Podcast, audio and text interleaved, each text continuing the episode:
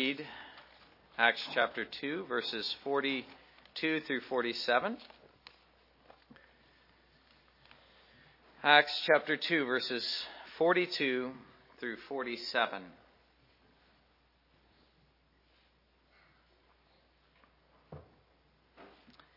And they continued steadfastly in the apostles' doctrine and fellowship in the breaking of bread and in prayers. Then fear came upon every soul, and many wonders and signs were done through the apostles.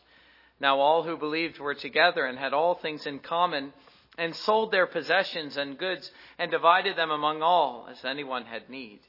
So continuing daily with one accord in the temple, and breaking bread from house to house, they ate their food with gladness and simplicity of heart, praising God and having favor with all the people. And the, and the Lord added to the church daily those who were being saved. And let us pray together. Gracious Father in heaven, we thank you for this picture which you've given us in the book of Acts of the early church. It's been so useful to so many Christians. May it be useful to us as well, we humbly pray, by uh, the inspiration of the Holy Spirit and the illumination of the Holy Spirit. And let us see clearly what it is you would have us to see. We ask it in Jesus' name. Amen. These are famous verses. These are favorite verses of Christian people, especially verse 42. Though, as I studied them through the week, I was struck by the way in which, uh, really, if you only read verse 20, 42, you'll have a very truncated view. You have to take the whole thing together, verses 42 through 47, and indeed the whole of chapter 2, to have a clear picture of the early church, what she was about, what she did, what her life was like. There are certain things which stand out immediately in these verses, such as the fact that they were led by the apostles. Certainly, their prominence is uh, obvious. Uh, another thing is that this came about as a result of Pentecost, the promised outpouring or baptism of the Holy Spirit. Also, that this tiny gathering became a multitude. These things are more or less obvious. And it is for this reason that some have called, and I think I even said this at one point, I think I might have even titled a sermon uh, with this title. Some have said that the church was born on this day. And to some extent, I'm still prepared to say that, although I'm not sure that's the best way uh, to phrase the issue. It really is better to say that the church as she then existed was transformed into something better and more glorious. For uh, there already was a church. We know that indeed. Uh, we read of the church of 120 people led by the apostles. There already was a church, and before that there was uh, the nation of Israel, at least the remnant as it, as it then existed. Well, there was a church, but something glorious happened on the day of Pentecost, and now the church took on a new form. Uh, she took on the form of the new covenant church, the new wineskins, the new wine. That's what we have here. The wineskins, by the way, being the church, the new wine being the outpouring of the Holy Spirit. That's the sense that we get. We have seen how the church began to take uh, shape and to grow already. Like I said, uh, verses 42 through 47 complete the picture, but we've already been looking at that. Uh, as a result of Peter's preaching, we read last time in verses 40 and 41 that uh, many were converted and they were baptized and thus added to the church. And there's a similar statement at the end of verse 47 and the Lord added to the church those who were being daily those who were being saved. That that is a strong parallel to what is said just before the beginning of this new section, verse 41. Uh, then those who gladly received his word were baptized, and that day about 3,000 souls were added to them. My interest in this sermon is primarily the practice of the early church. Uh, having been formed or taking on this new glorious form, what was her practice? What were they about? What did they do now that they came, these people, into the church who were saved daily? Obviously, uh, such things must interest us, for we too, like they, are a church. We are uh, therefore in the same position. We've been saved, we've come into the church, but that doesn't settle the issue. We're not left to ourselves as to how we worship God any more than we were left to ourselves as to how we were saved. God takes a great interest in these things, and He's guiding us along the way. The book of Acts is given to us as a help in these things. And like the reformers before us, I mean, the leaders of the Reformation, men like Luther and Calvin, we must see the practice of the early church as normative of our own practice. Not in every sense, obviously. I, I think I referred to it in the prayer. We don't have apostles today. We don't have miracles. We don't have uh, flames of fire and tongues of fire and all that sort of thing. Uh, the, the, the supernatural, miraculous element has gone. But but the strong features, the abiding features, and I, and I call them the strong features even because uh, they were the, really the things that stood out most prominently. The greatest evidence of the presence of the kingdom of God is that men were being saved and they were coming into the church. And then they began to experience together the life and the power of the kingdom of God together. Now, that's the thing that's abiding. That's the thing we're still about. That's what they were about. It is a great interest, therefore, for us to notice what they did as they came into the church, as the church took on this new and glorious uh, form. Here is a pattern for us to follow. And in, indeed, to the extent that we deviate from this, we can be sure that we're slipping into decline and error. And like Calvin uh, said to uh, in his reply to Sadoleto, it's one of the great defenses of the Reformation. He said, You know, Sadoleto, I'm not so much interested in, in whether my practice conforms to the current practice of the church. My great interest is whether it conforms to the fathers, that is, uh, the early church. That's my great interest. And insofar as the church today is deviated from it, Calvin said, it has ceased to be a true church. And that is my own view, and I hope it's your view as well. Here is the measure of true Christianity as it's found in the church. Now, there are various ways that we can look at this. We can look at it, first of all, in general if we take chapter 2 as a whole, not just looking at verses 42 through 47, we're able to notice certain key practices, going back at least to the prior uh, section, uh, which was verses 38 through 41, if not uh, even further back. Uh, the thing that stands out most obviously is the preaching of the Apostle Peter. Uh, just as you find at the beginning of the New Testament, the, the, uh, the prophet John preaching, and then Jesus preaching after him. So Peter was preaching in a like uh, manner. Here's the foundation. The foundation of what? Well, of man's salvation, but also let, let us be clear, it's the foundation of the church. When Jesus says to Peter himself, and now, no surprise, we find Peter is the one doing this very thing. He says, Peter, uh, you are Peter, and on this rock I will build my church. Well, what's the foundation? It isn't Peter himself, but it's the preaching of Peter and the preaching of the apostles, the apostolic doctrine.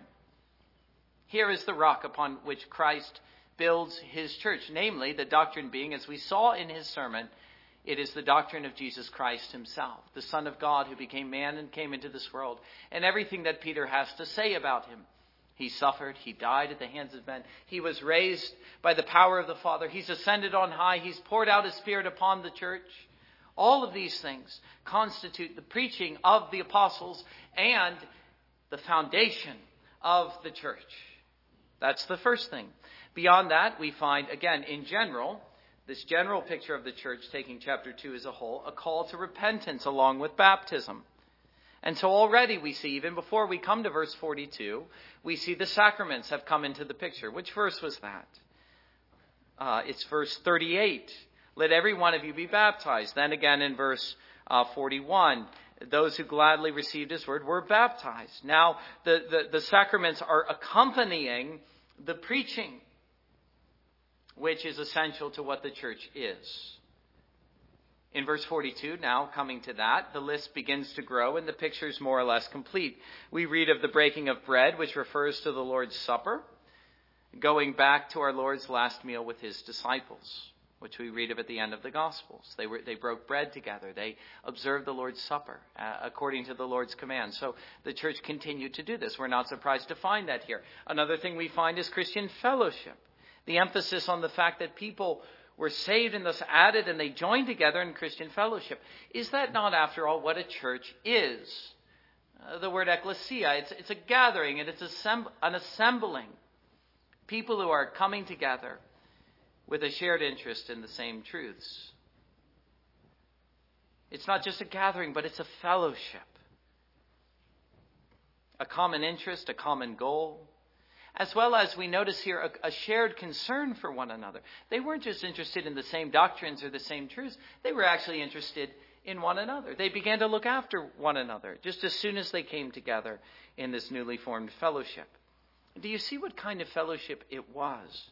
This has been an interesting subject of discussion and debate ever since uh, uh, this happened and these words were written in Luke's account. Not only were they worshiping God as they came together, but they were they were caring for one another in a physical and a material way. We find, in addition to that, not only the word and the sacraments and the, and the fellowship of believers, but the ministry of prayer. How easily we forget that. But here it was, a key aspect to their fellowship. As they came together in a gathering, so they prayed. Now, it simply says that uh, they gave themselves to prayer, something like that. I don't remember the exact phrasing. They, uh, well, it, they, it says, and in prayers. That's all it says. But the question uh, that I have, and that perhaps you have, is well, what kinds of prayers were these? And it turns out that's a highly fascinating question. And it's a very useful question as well from the standpoint of worship. The question of uh, how are we to pray in worship? For these were corporate prayers, these were uh, elements or aspects of their worship. As I say, it's very fascinating to me to consider this the, the types of prayers, the variety of prayers that the early Christians were saying as their practice flowed out of of uh, the late stages of Judaism. Uh, prayers such as we find uh, in our own worship. You have prayers, for instance, of intercession. It seems that was uh, the real the real emphasis. Praying for others, praying for the church, and so on. You also had prayers of confession, prayers of supplication, uh, and so on, prayers of invocation. But finally, we notice the ministry of praise and of song. They were praising God, they were singing, they were rejoicing.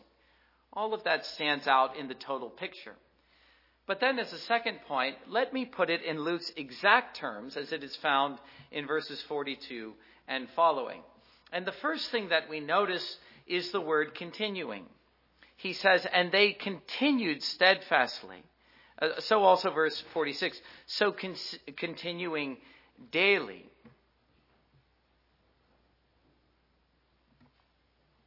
Not only the word continuing, but the word daily. And the sense is obvious. Uh, indeed, the sense, I, I think, is even humbling. It is that there was at that time an insatiable desire among the people of God to worship. And this is the sort of thing that you find. Uh, Peter speaks of it as a newborn babe that has this voracious appetite for the, the milk of God's word. Well, that's what was happening here. It's, it's what was happening in the days of the Reformation. I was fascinated to read so many years ago when I first studied the subject of the Reformation that they held multiple services on Sunday and then daily services in Wittenberg and daily services in Geneva. There was this insatiable desire. There was not only to hear the word, but a desire to come together. The Spirit was moving and the people of God were gathered together under the preaching. You find that uh, not only at the Reformation and the early church, but also in every time of revival. Invariably, you will find that one service alone a week will not satisfy the people, not even two. Uh, but they will be coming together daily. Now, does that condemn us?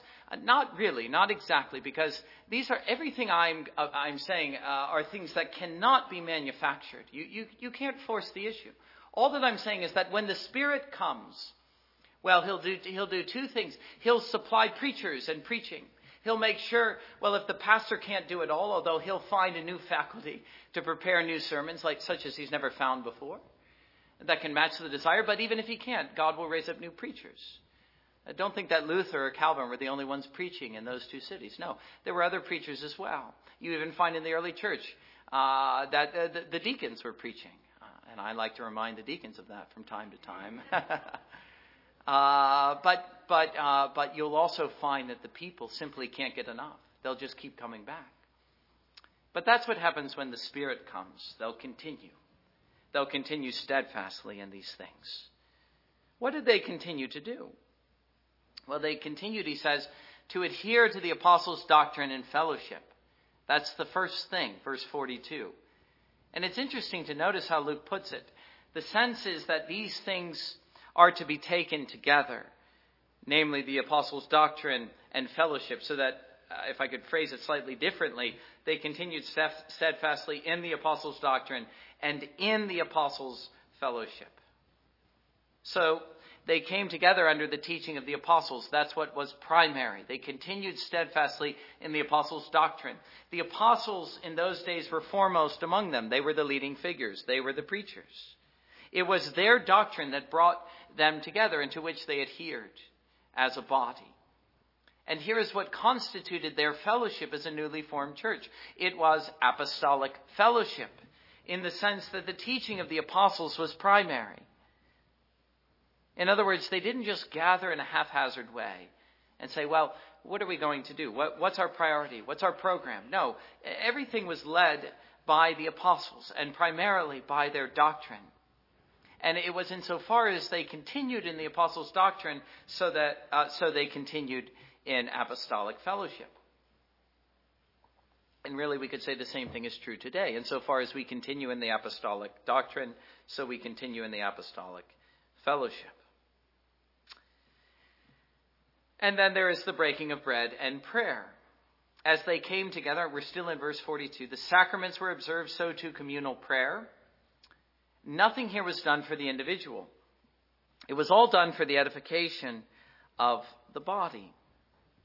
As they observed the Lord's Supper and said prayers together, together with uh, the preaching and teaching, in essence, what we see here is that a kind of liturgy was formed and observed in the early church. There was a an order of worship.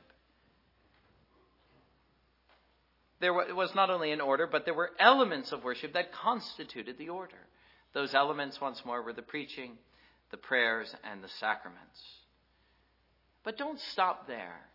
We read in the next verse, in verse 43, that great fear fell on them all. Or, or simply fear. Then fear came upon every soul, and many wonders and signs were done through the apostles. It's interesting to notice how often verse 42 is preached on its own. As I say, it's a favorite verse of anyone who loves, indeed, the Protestant Reformation or the idea of Reformed worship. It's a favorite verse. But let's not forget about verse 43. It comes in the same breath, it's part of the same picture. Let us be sure to quote verse 43 along with verse 42. Here were men and women gathered together. They were continuing steadfastly in these things in a spirit of joy, gladness, but fear as well. I'll leave it there for more. I'll have more to say on that later. Another thing we see here, and I referenced this as well earlier, let me say a little more about it.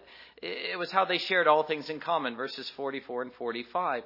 Now all who believed were together and had all things in common, and sold their possessions and goods and divided them among all as anyone had need. Now that clearly isn't an absolute statement, because uh, I mean that they sold everything they had and they gave it to the common purse. The reason I'm certain that that's not an absolute statement, it's more of a general kind of statement, is because many of these early Christians still had homes and they hadn't sold their homes. They were going from house to house and worshiping. They were gathering together not only in the temple courts but in people's homes. I think that's in verse 46. Breaking bread from house to house. They ate their food with gladness and simplicity of heart. So the thought is, is something more like this uh, that, that you get later in, in 1 Corinthians chapters 8 through 10. Or is it 2 Corinthians? I can't remember. But the, the apostles telling people uh, to give, uh, to be charitable, to be generous, not out of compulsion, but voluntarily, out of the free will, uh, and, and, and, and insofar as they feel compelled inwardly.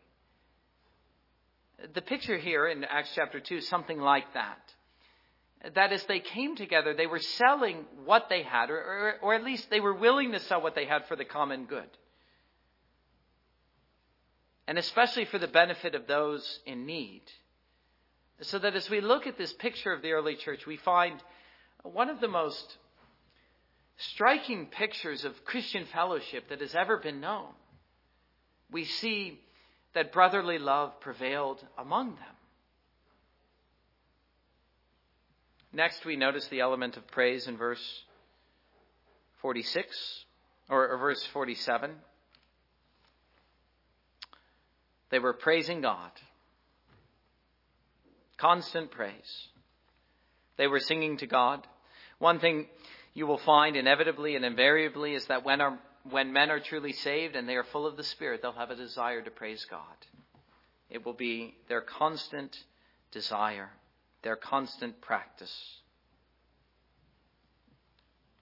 They were continuing daily. Not only were they breaking bread from house to house with gladness, but they were praising God. They were delighting to sing to Him. Not just here and there, but always. That's the picture here. It was constant. They continued to do so. But do you notice this as well in verse 47? They had favor with men. Not only were they praising God, but they had favor with men. Thus far, we've considered their relationship within the body, the believers to one another. But here we have a sense of the relationship of this newly formed fellowship with the world, with the outsiders. They had favor with men. Now, in some sense, that's surprising, isn't it? You will say that isn't always so, and certainly Luke is prepared to agree. Uh, very soon we will read of the fury of men, not the favor of men, but the fury of men. How they hated these first Christians. But let us also be fair and balanced that it isn't simply the fury of men that we know and we will know as Christians, or that these first Christians knew, but that there will also be an element of favor that there will be those who look upon us favorably as a result of what we're doing and who we are, especially at such times when the church is as she should be functioning in this way. When that is the case, in general, she will have a good reputation. And that's the kind of thing you find throughout the scriptures of the New Testament. That believers are to have a good reputation with unbelievers insofar as it depends upon them. Yes, of course, there will be times when they hate us, they despise us, they revile us. But in general, our reputation will be one which is good. For our light is shining and men are praising God because of us. They are even, we see here, uh, prepared to listen. And many are converted as a result. You see, men are placed in this favorable disposition, not just so that they're saying kind things about the church, but they're actually listening to what Christians are saying. We've gotten the interest of the world. That's the idea. That's the relation of the church to the world when she's full of the Spirit. Many are not only listening, but many are coming into the church. But the last thing that we see in Luke's picture is that the church was growing. This is another daily. So continuing daily with one accord in the temple and breaking bread from house to house. They ate their food with gladness and simplicity of heart, praising God and having favor with all people. And the Lord added to the church daily those who were being saved. Amazing to think this tiny number of people, 120 souls. That is the extent to which the church was in those days. In the whole world, there were only 120 Christians. And yet, look at her now. God was increasing her numbers. How was he doing so? Well, this is a, a, subject of great interest today. It's the whole question of church growth. How do you get a church to grow? Well, only in this way, only in the way that we've been considering. For it is, as I'll say in a bit, it's the Lord who causes the growth, and if He doesn't do it, well, it isn't a growth any of us should be interested in. This is not a herding of the goats. No, let us be content rather to be 120 or even less if only that we might be composed of sheep truly, and wait for the Lord to add to our numbers. Our interest is not in herding in the goats, in entertaining them with the delights of uh, this present age. That's the modern program of church growth. I don't have any interest in it. And I know that you don't either.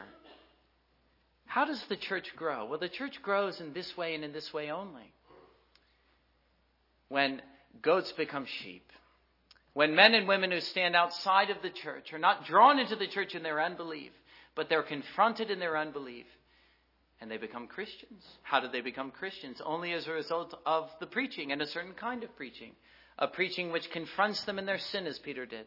A preaching which calls them to repentance. A, preach, a preaching which drives, drives them in faith to the feet of a dying Savior and a resurrected and exalted Savior. Only that will do. Anything else is just uh, the noise and the chaos of the world. That's not the church. That's not Christianity. Our interest should be to be like this. But that leads me now under a third heading uh, to put it in still yet another way, this picture of the early church. And I, I think I've already alluded to it in this way, but let me say it again and place special emphasis upon it now. And that is that the church, as she was then, uh, is the church what she always is at her best, and that is a spirit filled church. You see, it would be one thing to look at the practice of the early church and to simply leave matters there, but that would be a very incomplete picture. What made this so effective, what gave them favor with men, what led to conversions and even explosive growth, what led to her salvation and her sanctification, what led to this insatiable desire for the preaching of the word and for Christian fellowship, such that you could hardly satisfy them. You would give them their all as a preacher one day and they'd be back the next. Preach to us again, they said. Well, you see, it wasn't the people, it wasn't the things themselves, even the preaching and the sacraments, uh, a gathering of the best sorts of Christians. Those things in themselves are not enough and they can never produce these results any more than the methods of the world. You can, you can have all of those things and still have nothing if you don't have the power and the life of the Holy Spirit. The kingdom of God, the apostle Paul tells us in 1 Corinthians chapter 4 verse 20, is not a matter of talk, but of power. You can be a man or a church that's full of talk or even full of people. But if you know nothing of the life and the power of the Holy Spirit, you'll know nothing of what these people knew. That's the great thing.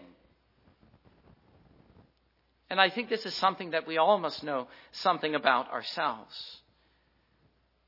For there are seasons in the Christian life when we can't get enough when every word of Scripture comes to us with power, when every worship service is to us a kind of heaven on earth, when praying is a constant delight. That's what was happening here. Again, they were experiencing the fullness of heaven. And the result, uh, the fullness of the Spirit, excuse me, and the result was that she knew His power. It wasn't, in other words, a lifeless formal thing. You can have a church that's full of all of these practices and yet be lifeless. But here we read in Acts chapter 2 of the church alive like she had never been. People were praising God and coming into the church daily. Everything was done with great interest and profit. You didn't have disinterested hearers, you had uh, interested hearers. You didn't have uninteresting sermons, you had interesting sermons. Not in the modern sense, that's not what I mean. I mean in the sense that God was alive among the people and he was getting their attention. Now, I'm speaking of a spirit filled worship service, a spirit filled church. Acts chapter 2 isn't the only place we read that. In fact, we've read about that in another place, in Acts, uh, excuse me, Ephesians chapter 5. Here is the connection that I'm drawing in Acts chapter 2, and which Paul draws in Ephesians chapter 5. It is the connection between the presence and the fullness of the Holy Spirit, a season of remarkable blessing, either in the Christian life or in an entire church and the kind of Christian meetings that result. When Christians together are full of the Spirit, you'll have a, a certain kind of fellowship, a certain kind of worship service. And that's what the, Paul, the Apostle Paul tells us in Ephesians chapter 5. He's speaking in a post Pentecost fashion. He is talking to Christians who have experienced the fullness of the Spirit. The Spirit has been outpoured. And yet, what is his message to them? It's a present, continuous uh, imperative. He says, be filled with the Spirit, or be being filled with the Spirit. As those who are full of the Spirit, well, my message to you is seek to be full, filled with the fullness of the Spirit in a still greater way. And when that is true, when the church is growing in, in the fullness of the Spirit, or I could say in her capacity to experience His fullness, and when the Spirit comes upon the church in this way, what is the result? What does Paul say will occur as the result of believers being filled with the Spirit? Well, he doesn't emphasize that they will have wonderful experiences. He does in other places, but not in Ephesians chapter 5. The emphasis, once again, is upon the kind of Christian meetings and Christian fellowship that will result. It, it, means this, Paul says a man who's full of the Spirit, a church that's full of the Spirit will be like this. They'll be speaking to one another in psalms and hymns and spiritual songs. They'll be singing and making melody in your heart to the Lord. The church that's full of the Spirit will be set singing. What will she be singing? Well, she'll be singing hymns and psalms and spiritual songs. Yes, not only in her heart, but to the Lord and even to one another. It's a corporate thing. The Spirit filling not just individuals, but churches. And as He does so, He fills their mouths with songs of praise. Let us see, beloved, it's His ministry to us. It's not just our ministry to Him. We can view it that way. It's something that we offer to God. It's a sacrifice of praise. But it's also His ministry to us. What is it that ever said about a man who hated God, now singing the praise of God? With a heart of gladness and joy and simplicity, as we read here. It, it's only as a result of the Holy Spirit coming to him. And as he comes to him and fills him, he sets him singing. He gives him the desire to sing. Even I would go beyond that, the ability. Yes, the ability to sing as a gift of the Spirit. One of the things I've noted many times from this pulpit that stands out particularly in our own day is that no one sings anymore. You don't hear people singing. And there is something almost strange about coming into a church and singing because no one does it anymore. But let us be clear that this is a distinctive element of Christian fellowship. And it's something that we are still seeking from the Spirit and from the Lord. And that is the ability to sing and the desire to sing. A true church is a singing church. And one of the things that you notice in any season of revival, as you found here, is that there is a revival in piety. There's a revival in preaching, but there's also a, re- a revival in singing. You, you have, uh, for instance, in the times of the first and second Great Awakening, this new interest in song, so that uh, so many of the hymns that we sing were, uh, were written in those days. The Spirit, as I say, not only gives us the desire, but the ability. He gives us new songs to sing. He makes it so that, if I could put it this way, you see, I'm still trying to describe to you in many ways the mystery of worship, but it is the Spirit that adds uh, the, the, the, the spiritual element to our singing, such that the singing itself is an encounter with the living God. God is present in the worship. We're not just seeking Him and singing to Him from afar, but He has drawn near through the songs. He is meeting with us. So that we could speak of the power to sing, the power which only the Holy Spirit can give, is singing after a spiritual fashion, something that arises, uh, Paul says, from within, uh, in your heart, an inward, a new inward principle expressed in song. He, he emphasizes other thing, other things, thanksgiving in the name of Christ, submitting to one another in the fear of God. That is another helpful way of describing what Luke is describing the kind of Christian fellowship you have. Here's what the spirit filled church is like Ephesians chapter 5, Acts chapter 2. As I close, I would notice four points. Having looked at the general picture, let me make certain observations. The first is salvation and the church. A point I made last time, let me make it again. Just as we read in verse 41 that people were being added to the church, as many as who were being saved, so also here the Lord added to the church those who were being saved. Verse 41, verse 47. Let us see clearly, in an unmistakable way, that the Lord is the one who does this. The Lord is the author of our salvation, so he is the one who builds the church. Jesus Christ says as much himself. He doesn't say, you know, Peter, I'm going to make you the foundation and you're going to build the church. That isn't what he says. He says, Peter, you're going to be the foundation. You're going to be the rock. And upon that rock, I will build my church. In another place, the, the Apostle Paul says, uh, uh, one man waters, the other, uh, one man sows, the other waters, but the Lord gives the growth. You see, that was the view of these men in that day. They knew that unless the Lord builds the house, the, the laborers labor in vain. Is it possible that we sometimes forget this? Only the Lord can build the church, but He will. It is His explicit promise to the church in every age I will build my church. He's still doing it. How does He do it? How does He build His church? He does so in this way He saves, and so He adds. Always in that way. He saves, and so He adds. But also to see it in this way, the Lord's method of building his church, it, it clarifies to us who should be added and also who shouldn't. Well, who should be added? Those who are Christians, those who have been saved. Our interest, in other words, is not merely in numbers as such. We don't just want to build up the church as much as we can. Indeed, I agree with Lloyd Jones when he says there's nothing easier than gathering a crowd. It's the easiest thing in the world.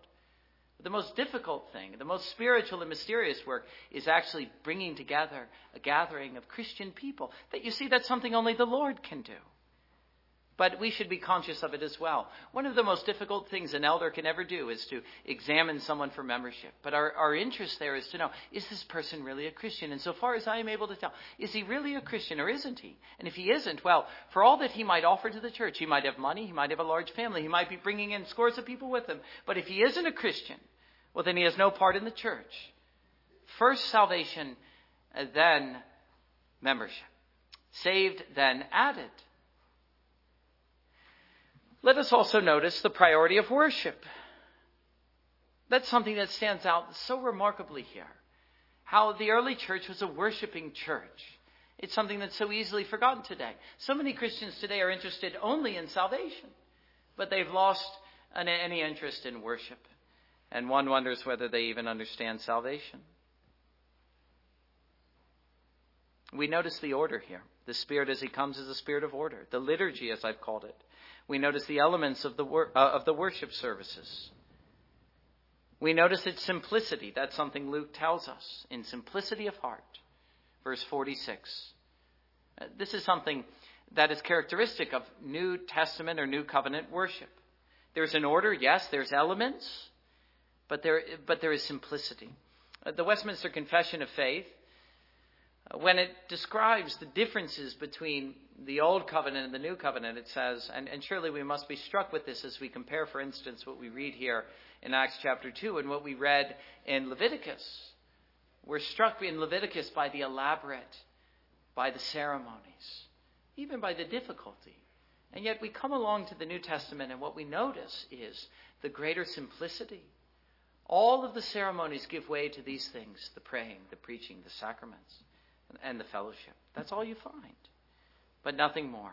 There is a greater simplicity. So there's also freedom in the Spirit. What's it like? It isn't a formless chaos. This is where the charismatics go all wrong.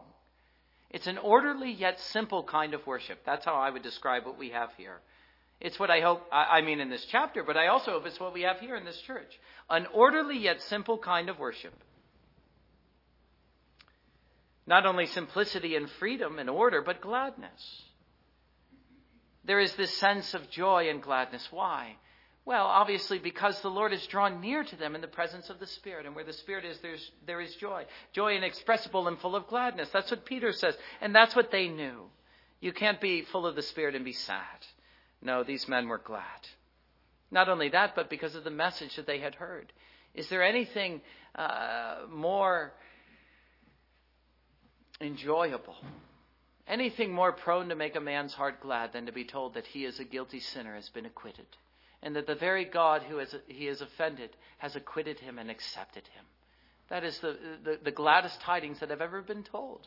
And for the Spirit to bring forth the truth of that to a man's heart and his soul is to bring gladness to his heart. Is there not reason to be glad and to rejoice, beloved? Christ has shed his blood. You are pardoned freely by his grace if you, if you merely believe this message. That's what the, the, apostles were preaching. That's what they believed. That's what they were celebrating at the Lord's Supper. And yet we also read that there was this element of fear. I told you we'd come back to that. Gladness, simplicity, freedom, but fear as well. Here were people drawing near to God. They were aware of the fact that God was drawing near to them. And as they did so, they did so in the way that we read of in, in the book of Hebrews. They had boldness to draw into the very throne of God. They were worshiping with, uh, with gladness, with faith, with assurance, in reverence and fear. I can't emphasize this enough. Too often, uh, the church misses this element altogether. She's too familiar, if I can put it that way. And I, I would say that so often the church is as she is today because she's missing the element of fear. She patterns herself after Acts 2, verse 20, 42, but she misses verse 43. There's a quote in uh, Machen's book, The New Testament, that I come back to often. In fact, I've read it many times from this pulpit. Now, it's about Acts chapter 6, but I think it applies equally to Acts chapter 2. Acts chapter 6, uh, or is it 5? Uh, uh, tells us about Ananias and Sapphira. It's Acts chapter 5, rather. Uh, but we could say the same thing about Acts chapter 2. He says, The power that animated, well, let me go back. Uh, it is well that this incident has been recorded. Again, the Lord killing Ananias and Sapphira. It prevents a one sided impression of the church's life. The power that animated the church was beneficent, but it was also terrible and mysterious and holy. In the presence of it, there was joy, but that joy was akin to fear. It's a fearful thing to fall into the hands of the living God, Hebrews chapter 10, verse 31. The lesson is of permanent value. The Spirit of God must be received with joy, but not with a common joy, not with the joy of familiarity, but rather with the wondering, trembling joy of adoration. That is a lesson of permanent value. I agree with Machen in that regard. A third uh, observation from this text is what I would call the Spirit in the Scriptures. We see here that a Spirit filled church was not devoid of teaching. No, rather, it is and it was full of the, the apostles' doctrine and preaching. Here are two things that always go together the Word and the Spirit. You don't look for the Spirit in the absence of teaching, in the absence of doctrine. No, rather, you look for the Spirit in the very fullness of the teaching of Scriptures. And as we do not find ourselves with the apostles, as these men did, we do not find ourselves without their teaching nor with the Spirit who accompanied it. No, the same basic pattern remains in place. That where the apostles' teaching is found and honored, so too there will be the Spirit. Or we could put it the other way, the other way around. Where the Spirit has come upon a church, so there will be a desire to honor and to submit to God's Word. And obviously, the access that we have to the teaching of the apostles can be found in the New Testament scriptures so that though they are gone, yet we can say they are still with us. And they are with us in the pages of the New Testament. Still we are, no less than they, continuing steadfastly in the apostles' doctrine and fellowship, in the breaking of bread and in prayers. But finally, there is the doctrine of the communion of the saints, chapter 26 of the confession. This is a major doctrine of the church. It explains her existence. It answers the question why is there a church at all? Why didn't God just save us as individuals? Well, if you talk to a broad evangelical today, you, will have the sense that all, that's all God is doing. He's just saving individuals.